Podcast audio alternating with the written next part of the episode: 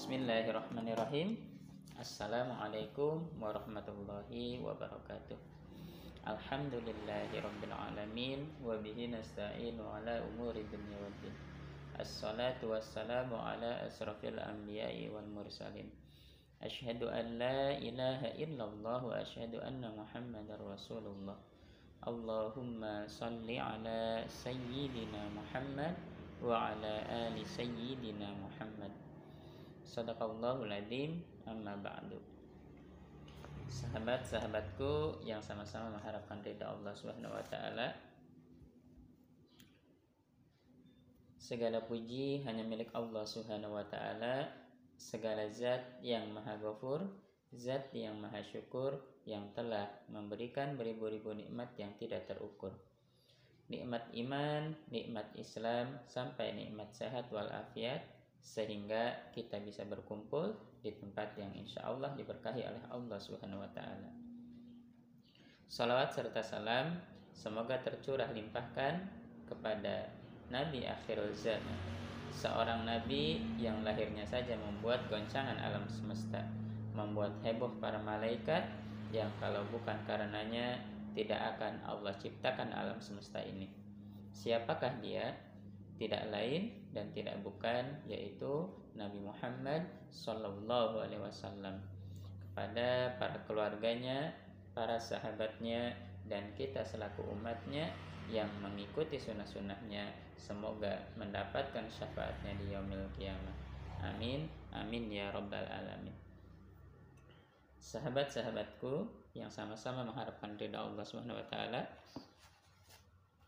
Alhamdulillahirabbil alamin kita masih bisa dipertemukan kembali oleh Allah taala. Dan alhamdulillah pada pertemuan sebelumnya kita sudah membahas tentang pasal syarat takbiratul ihram. Dan untuk kesempatan hari ini insya Allah kita akan membahas tentang pasal syarat membaca Fatihah. Baik, langsung saja kita mulai kajian kita di hari ini. Bismillahirrahmanirrahim. Allahumma anfa'na bima 'allamtana ya arhamar rahimin. Rabbi jidni ilman warazukni fahman waj'alni minas solihin. Amin.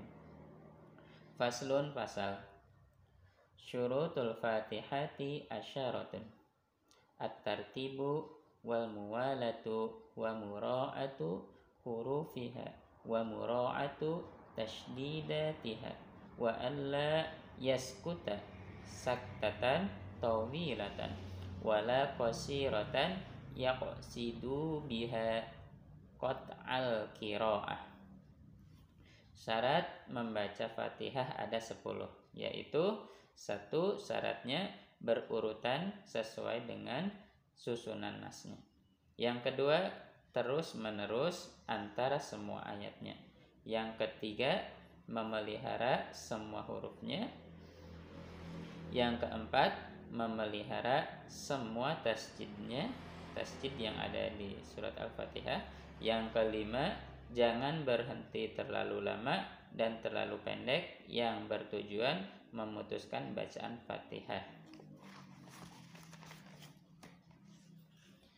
Wa qira'atu kulli ayatiha wa minhal basmalatu wa adamul lahnil mukhilli bil makna wa antakuna halatal qiyami fil fardi wa an yusmi'a nafsahul qira'ata wa an la yatakhallaha dikrun ajnabiyun yang keenam membaca semua ayatnya termasuk bismillah jadi Bismillah itu termasuk dalam surah Al-Fatihah.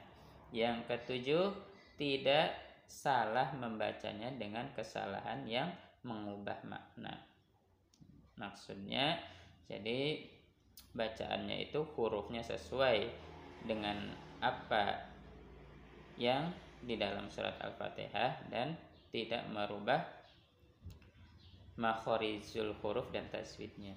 Yang kedelapan, membacanya ketika berdiri pada sholat fardu. Bagi yang mampu ya kalau tidak mampu berdiri mah sambil duduk pun tidak apa-apa.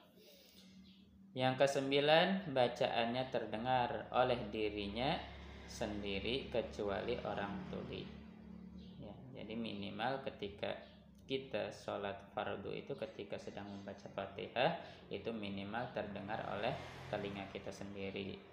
Apabila kita sholatnya munfarid sendiri kecuali jadi imam. Nah itu harus terdengar oleh makmumnya kalau menjadi imam. Tapi kalau kita sholatnya sendiri maka minimal bacaan kita itu terdengar oleh telinga kita sendiri kecuali kita tuli atau orang tuli gitu ya yang ke sepuluh tidak terselang oleh bacaan yang lain yang tidak bertalian dengan bacaan Fatihah.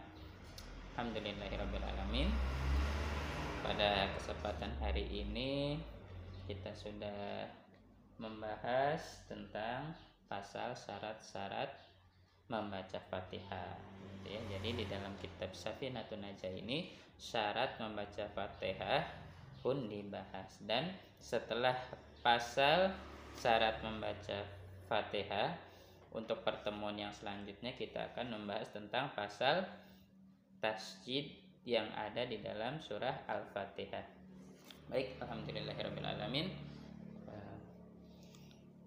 kita cukupkan kajian kita di hari ini. Mudah-mudahan dengan kajian ini kita bisa diberikan kepahaman oleh Allah SWT dan selalu diberikan semangat untuk selalu belajar oleh Allah SWT dan kita diberikan keberkahan oleh Allah SWT. Amin ya rabbal alamin. Baik, sebelum kita akhiri kajian kita di hari ini, mari kita berdoa dulu kepada Allah taala.